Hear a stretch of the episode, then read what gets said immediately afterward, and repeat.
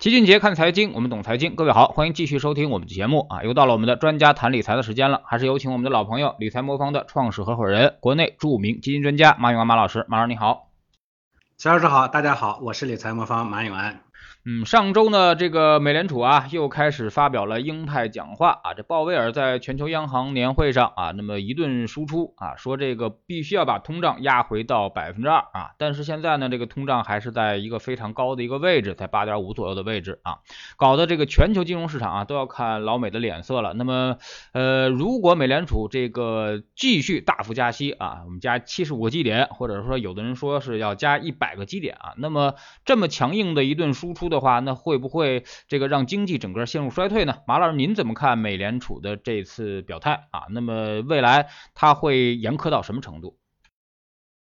呃，我觉得，嗯，从这次表态来看呢，当然目目下呢，确实美国的通胀呢，并没有被前面的呃这个呃比较严厉的加息政策呢给控制住啊。这个通胀入预期呢，比之前呢其实又略微有些提高。呃，之前呢本来在呃，本轮加息之前的这个通胀的预期呢是百分之二点六，那呃经过一段时间的加息呢，本来降回到百分之二点三，现在呢又回升到百分之二点六了，所以美联储认为前期的加息政策呢效果不太明显，所以在这个时候呢用比较呃狠的话呢，希望呢能这个呃让这个市场的预期呢再进一步降下来，但是我我觉得这个呃是这一次呢它这个比较严厉表态的一个呃基础的背景，但是我们要讲说。呃，是不是真正的能像他所表述的说，最终呢，呃，这个能啊严厉到那个程度，就像现在说的啊，到时候呢加息到百分之四啊，这个或者更激烈一点。短期里里头来看呢，这次加息百分之七十五个基点概率比较大，但是长期来看呢，如果真的想要加到那个幅度，我觉得市场呢其实是呃不是很确信的，虽然现在说的很激烈，我们会看到。最近的这一轮加息的过程中呢，其实美联储的每一次的表态都是一样的，就是说软话做狠事，说狠话做软事。为啥呢？本质上还是加息呢，确实对美国的经济有影响。虽然美联储一直讲说，啊这次的加息呢，我们不再考虑啊这个经济的问题，主要是面向通胀。但是谁也知谁都知道，这个最终的这个经济呢，仍然是要考虑的。所以呢，最终能不能加息到那个程度，我个人觉得呢是有怀疑的，当然市场也是有怀疑的。呃，为啥有这个怀疑？我觉得就是基于啊之之前的几次历史上的表现，以及目前的这个美国的环境。这个环境呢，包括这么几点。第一呢，就是究竟这加加息呢，能不能有效的把美国的通胀降下来？这个事情市场是有怀疑的。从上一期的。呃，核心呃这个呃核心 CPI 的这个数据来看呢，两个比较大的贡献呢，一个呢就是加油啊，一个呢就是居居住。那居住呢，确实是美国的呃这个内部需求所决定的，加息呢对它呢会有抑制。但是油品的价格上升型呢，这显然跟美国的国内货币政策呢没有太大的关系，对吧？呃，如果进一步加息，有可能能部分的降低，但是完全的降低呢，可能这个不是加息所能决定的。我也开玩笑说，呃呃呃这个。呃呃呃，这个通胀数数据啊要往下降啊，这个呢东西呢可能更多的依赖于外部的呃供应链的畅通，外部的这个呃是环境的这个动荡呢逐步消除，到达消除的时候，通胀自然就下来了。呃，那这个就相当于电梯呢，自然能从一楼走到十九楼。但是这个过程中呢，美联储的过度的加息呢，很可能就是在里头拿大顶。嗯，拿大顶，你说有没有用？对电梯从一楼上到十九楼可能是没用的。市场也认同了这一点，所以大家并对这个加息能不能导致这个结果呢，其实是有怀疑的。那第二点呢，就是自既然对这个东西有怀疑，大家对它能不能坚持下去，其实也就有怀疑。呃呃，为啥呢？这就是其实是又又是又是两层的逻辑。第一层逻辑是，目前美国的国内的环境呢，其实跟当初啊沃尔克时代的环境不太一样。因为现在呃这个无论是呃这个美联储主席本身，还是外部的环境，都把这一次的加息抑制通胀呢，与当年的沃尔克呃时代的这个加息呢做对比。沃尔克时代呢，美国加息能抑制大部分国内问题。因为那时候美国的制造业主要在国内，加息能降低制造业的成本，所以它从制造端呢能降低成本、降低价格，从需求端也能降低价格，是吧？降低需求，从而很有效的能降低通胀。而目前呢，这个主要的生产产品供应端呢，在国外的情况下，你美国降息能降低中国产品的价格吗？你能降低石油的价格吗？这些东西降不下来的情况下，其实呃大家对这个对对它的能坚持下去呢，就有了第二层怀疑。当然还有第三层，就目前美国的国内环境确实也跟当年不一样。目前美国呢两党内斗的恶劣程度，就恶斗的程度呢，比那个时候呢要要剧烈的多。那么在这这种情况下，长周期有效的政策能不能被坚持下去，这且也要打一个大的问号。所以我觉得，呃，虽然美联储放话很狠啊，但是市场呢其实是在半信半疑间。这些从市场的表现上也能看出来，这个美国市场呢对加息当天的市场有稍微剧烈一些的反应，之后呢市场逐步又又恢复恢复稳定了。不像之前，像那个早期呢，要加息的消息一出来，市场呢就连着持续的下跌。现在已经一个是皮了，一个是市场其实也不并不相信啊。我觉得这是目前的一个基本的环境。嗯，话虽这么说啊，但是这个每一次美联储放狠话，不仅是这个美国股市跌得多啊，那么大 A 呢也会受到这个关联啊。那么现在怎么看美国加息对于整个全球金融市场的影响吧？啊，那么我看美国已经连续下跌了，那么 A 股呢是不是也要跟随调整？呃，美国市场的下跌是因为前期呢有一波比较是大幅度的反弹，它有自然的这个修正的呃这个内在需求啊，呃从呃市场本身就因为预期跟实际的最后的表态差异还蛮大的，这么大的表态如果再往前拉上几个月甚至半年一年的话呢，那市场一定会以持续的大幅度的下跌来回应。现在呢其实相对来说呢，我觉得这个跌幅就很有限了，所以对美国市场的影响呢。目前来看上去没有那么大，那相应的对 A 股的影响呢，其实会呃更小一些。嗯，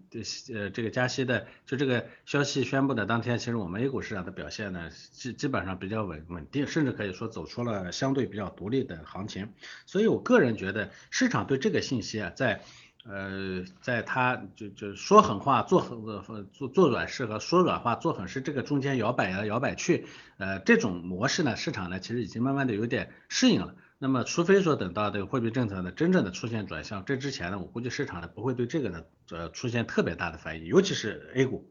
其实我们复盘一下历次美联储加息时候 A 股的表现，会发现，呃，A 股呢其实对这个信息的反馈呢，没有大家想象中的那么呃剧烈，而且也没有想象中的那么关联性强，它是相对比较独立的。比如说在九九年到呃二零零零年五月的这一次美联储的加息中呢，咱们 A 股的指数是先跌后涨。呃，而且一开始的下跌其实主要还是我们经济本身的下行周期的原因。那零四年到零六年的加息周期也是一样，A 股先跌了一年，在那一年呢又碰到了股权分置改革，A 股难以适应，所以那个时候连经济基本面都不看了。所以我我们本身的问题导致的下跌，而一旦我们本身的悲观的预期消化了之后呢，它又接着收涨了。所以这次加息呢又是以 A 股收涨结束的。哎，一五年到一八年呢这一轮呢我们跌的比美股还惨，我们经历了股灾和熔断。但是那次呢，其实是根本原因是我们自己的啊，我们当时要把这个水牛呢直接给给切掉，我们自己的货币政策的原因。所以我们呃看这几波呢，前几次的加息的情况，就可以看到，其实我们的 A 股呢还是对国内的政策更关心一些，对外部的这个。尤其是美股的这个加息，美元的这个加息呢，其实反应呢没有那么剧烈。那现在呢，尤其也是这样。我觉得，呃，现在呢，所以这一次呢，其实我们也能看到，这以前呢是整个阶段里头的关联性不强，现在甚至连每一次的政策上的关联性都没有那么强了。就像这次加息之后 A 股的表现一样。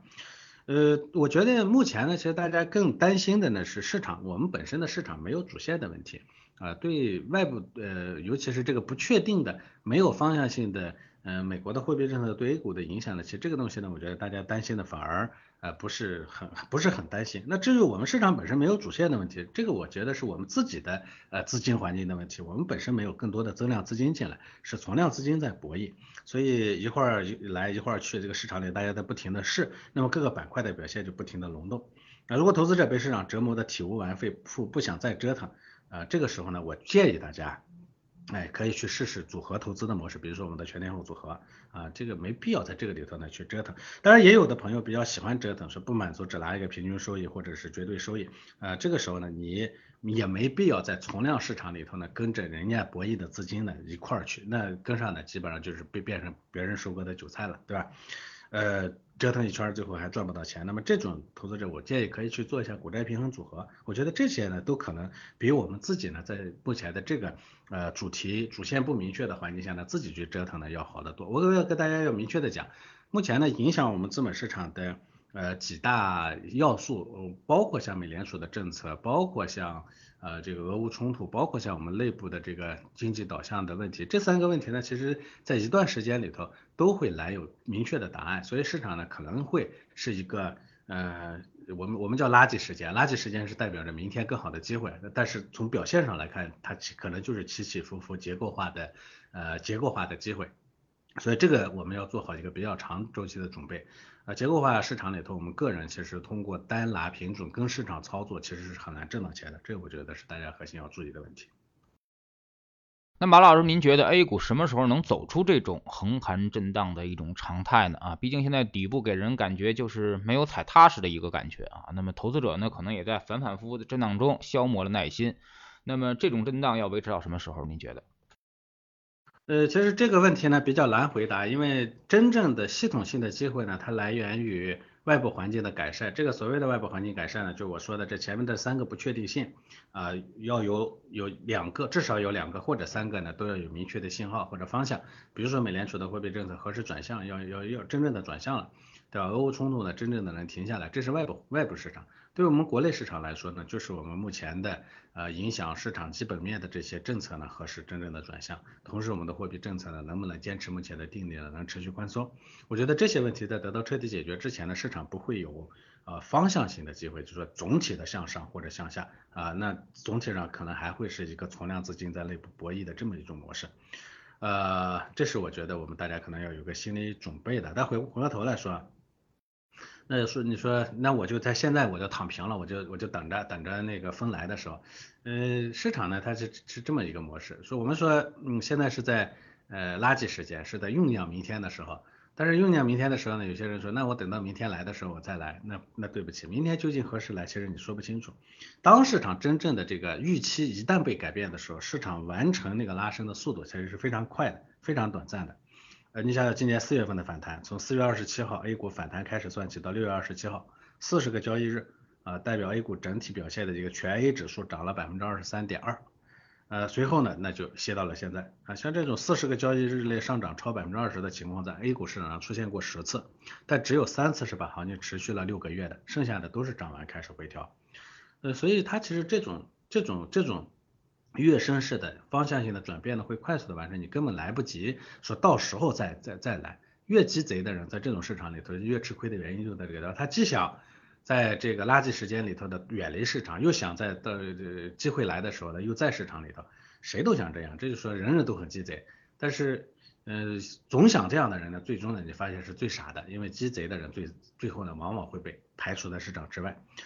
呃，所以我认为在这个时候呢，其实对我们的呃投资者来说呢，不要去预判明天究竟何时会来，而是要想好了现在呢应该怎么做，能错不错过度呃越过这个垃圾时间，完美的越过这个垃圾时间，又能等来明天，我觉得这个才是呃比较呃关键的问题。那留在市场里头就要解决控制风险的问题啊，这个我觉得是大家都明白的。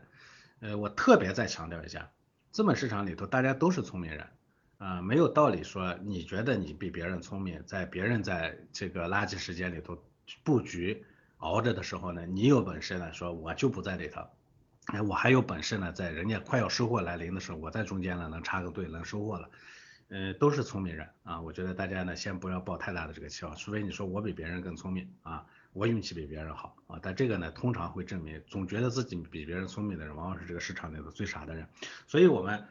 退而求其次的法则，我说了，如何待在市场里头，那就涉及到如何控制风险的问题。这其实也是我前一段时间我们推那个股债平衡组合的呃核心问核心目的啊，因为我们是用五零五零股和债啊做均衡配置，或者用七零三零的股和债来做相对偏进攻一些的配置。这样的话呢，我觉得风险水平不会特别高。啊，因为股债两个东西的走势负相关啊，非常明显的负相关。历史上股债同跌的月份大概只有百分之十二左右，也就是大概有百分之呃八十八十八的时间里头，股债的走势呢，其实要么同涨，要么是呃股涨债跌，要么股股股跌债涨，它不可能同步的。所以这两个的相关性其实是蛮低的。这种情况下呢，你用这种组合的方式呢，它能获得好的收益，又能把风险摒弃掉，我觉得应该才是。啊，聪明人应该做的东西啊，否则的话，呃，你自己呢想聪想更聪明，那可能最终的结果呢反而是呃更更更糟糕。我提示一下，刚才说的这些业绩和回测数据呢，不预示未来的表现啊。这个股债平衡组合里头的呃基金，它未来呢可能会存在着收益波动甚至本金损失，所以大家要注意风险，并且呢要参照相应的基金的这个销售文件，嗯。您刚才也说了，这个股债平衡组合能够帮助大家控制风险啊，但是没有提到收益啊。那么跟全天候组合相比，哪个收益会更好一些呢？呃，我刚才说回撤的时候，其实很多人，呃，刚才刚才特别提到这两个组组组合的，它是有五零五零和七零三零两种比例啊。这两个呢，其实它是肯定是有回撤的，因为资资产呢，波动性的资产它不可能没有回撤。但是五零五零和七零三零的回撤幅度呢都不会特别的大。那历史上呢，我们这个五零五零的股债平衡组合，过去十年的最大回撤幅度大概是百分之二十五。当然，相对应的同期的上证指数最大回撤是百分之五十二，呃，所以它能把回撤呢降得比较低。但是大家可以看到，这个回撤呢比我们的全天候组合的回撤是要大一些的。全天候组合的最高风险等级的。啊，目标回撤呢大概是百分之十五啊，这个肯定，的，但是历史上呢有过短暂的破线的时候，大概到百分之十八到十九的样子，但是肯定比百分之二十五的数据要低很多。所以大家也都知道，说资本市场呢一份风险对应的是一份收益，所以股债平衡组合的收益率呢要比全天候组合略微强一点。那这个收益呢，它主要来自于三部分，第一部分呢就是优选基金。因为我们股债平衡组合呢是专注国内资产的，不像全天候组合它是做全球的，所以它的基金池都是从全市场八千多只基金筛选出来，最后筛到两百只左右，啊，业绩稳定性比较好，然后呢超额收益能力相对比较强的这样的基金，那么这个呢会给我们带来一部分的业绩增厚。第二呢是我们会里头呢会做，呃会做一些那个择时啊，这个股债择时，呃然后呢做这个。呃，这个这个风格择时，哎，做板块择时会做一小部分的择时，当然了，这个择时呢，它也能适当的增强一点点收益。最后呢，我们在这个呃择时的基础上呢，我们也会提示大家呢，按照不同的时间段来来加仓或者减仓相应的资产，因为呃这个股债平衡组合它本身就会跟着市场的调整呢，市场的涨跌呢来做呃再平衡，再平衡本身其实就是一种强制的啊追跌杀涨。啊，所以呢，它这种机制本身呢，也能增厚一部分的收益，所以这综合下来呢，最终呢，会比收益率呢会比呃普通的股债平衡组合要高一点，当然比我们的全天候组合呢，因为风险要高，所以它收益率也会高一点。那过去十年呢，配配比五零五零的股债平衡组合对应的基金池的年化收益大概是百分之十二点一八，呃，同期的比较基准就是上证指数和中债按比例五零五零的比例来配的话，大概只有一点七九。配比七零三零的股债平衡对应基金池的年化收益大概是百分之十五啊，同期的比较基准大概是百分之二点四四，所以收益呢，要超额收益能力还是可以的啊。当然我要特再特别提醒一下，这些数据都是呃回测数据啊，过往业绩呢不预示未来的表现，大家一定要谨慎选择啊。不放心呢，可以去下载理财帮帮 APP 查看一下组合的具体的详情。其实全天候也就无非是股债加上商品啊，那么平衡组合呢，可能也就是更多是股债啊，那么呃，那么最后二者的区别可能就是在于商品这个配置的问题啊，配置多少的问题啊。那么您现在怎么看商品这方面的一个配置？您觉得现在去搞的话，那么是全天候稳健一些呢，还是平衡组合稳健一些？呃，其实全天候呢，不光是增了商品，它主中间呢，主要是对股。做了一个全球配置，就是它既配置中国的股票，也配置美国的股票，当然也配置中间的香港的股票。所以这个呢会进一步，因为中美两国的市场呢，其实现在相关性呢越来越低啊，呃，这个所以呢它其实也能做一重的配置。此外呢就是乔儿说的，我们会加一些加一点商品，那商品呢我们配置比例不高，尤其像大家通常见到的像石油这些，我们一般配的。要么不配，要么配的比例极低。那黄金呢，会跟着市场的变动呢，略微有时候多配一点，比如七八个点，有少配一点，就像现在呢，大概只有两三个点。呃，这种首先呢，呃呃，全天候组合呢，它就在各类资产上的配置比例都不会特别高，这就是均衡的精髓。其次呢，呃，关于这个呃呃呃，乔老师提到这个商品本身，我自己觉得呢，商品呢，其实在呃，如果说未来真的是面临着这个。啊，境外部的这个呃滞胀的话，就是经济下滑，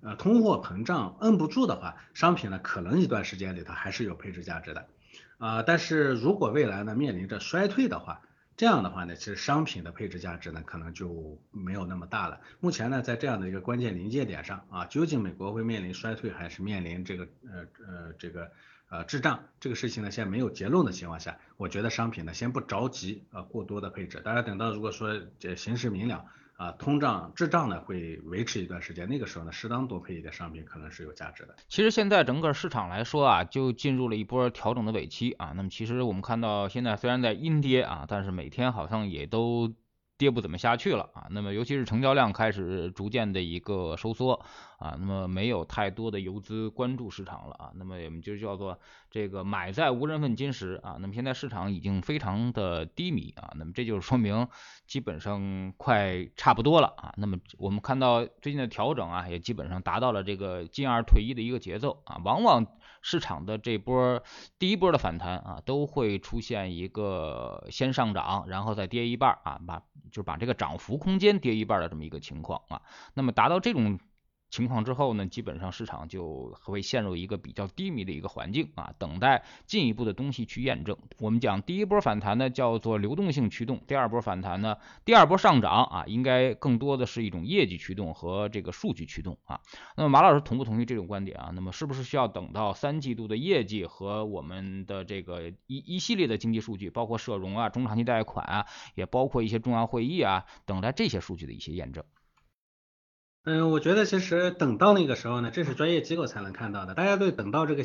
数据的表现，或者对市场的这个反弹呢，就基本面的反弹也好，货币环境的反弹也好，大家呢对的的认知啊，其实有时候会有些错误，就是等到那些数据公布的时候，不是的。等到那些数据公布的时候，其实预期早已经反转了，因为市场呢会给各种信号，它会提前告诉你，只是这个提前告诉它不是直明呃直眉瞪眼的时候直接告诉你数据，那个数据直眉瞪眼的告诉你，那是统计局才会告诉的。实际上市场呢是按照这种预期的改变，而预期的改变往往比信数据的发布呢要早很多。这种情况下呢，我们普通投资者非得要等到那一天，其实这是非常难的。一般情况下，它都是机构聪明的机构呢，提前会有一些感知，先先先开始操作，之后呢，大量的资金呢才开始跟着操作，之后再等到市场上的呃部分的散户呢都感觉到了，再去跟着操作，最后等到所有人都知道了，其实信息基本上也都已经明了了，该交易的都交易完了，这就是往往我们会见到数据公布了，市场反而往另一个方向走的原因。所以我觉得齐老师刚才说的这个逻辑上是没错的，但对普通人来说。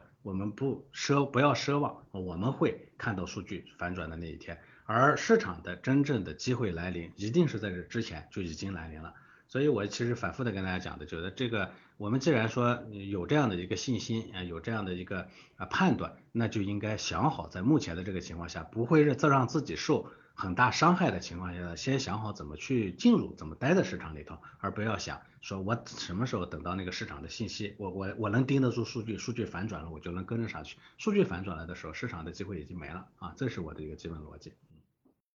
嗯，马老师说的很对啊，市场是投资者预期变化所影响的啊，那么投资者预期变了，那么整个市场就会变啊。那么现在之所以很差，就是因为大家的预期比较悲观啊。当预期都悲观的时候，其实该卖的不该卖的也都都卖了，市场也就进入了一个低位啊。那么股市呢，本身就是一个波动的产物，所以说呢，我们不要去做太悲观的一个一一个想法啊。那么大家都看空的时候，其实往往也就是说，它基本上没有什么太大的一个下跌空间了啊。未来。上涨的空间，也就是说，我们的这个未来的收益啊，要明显大于风险。非常感谢马老师，再见。好的，再见。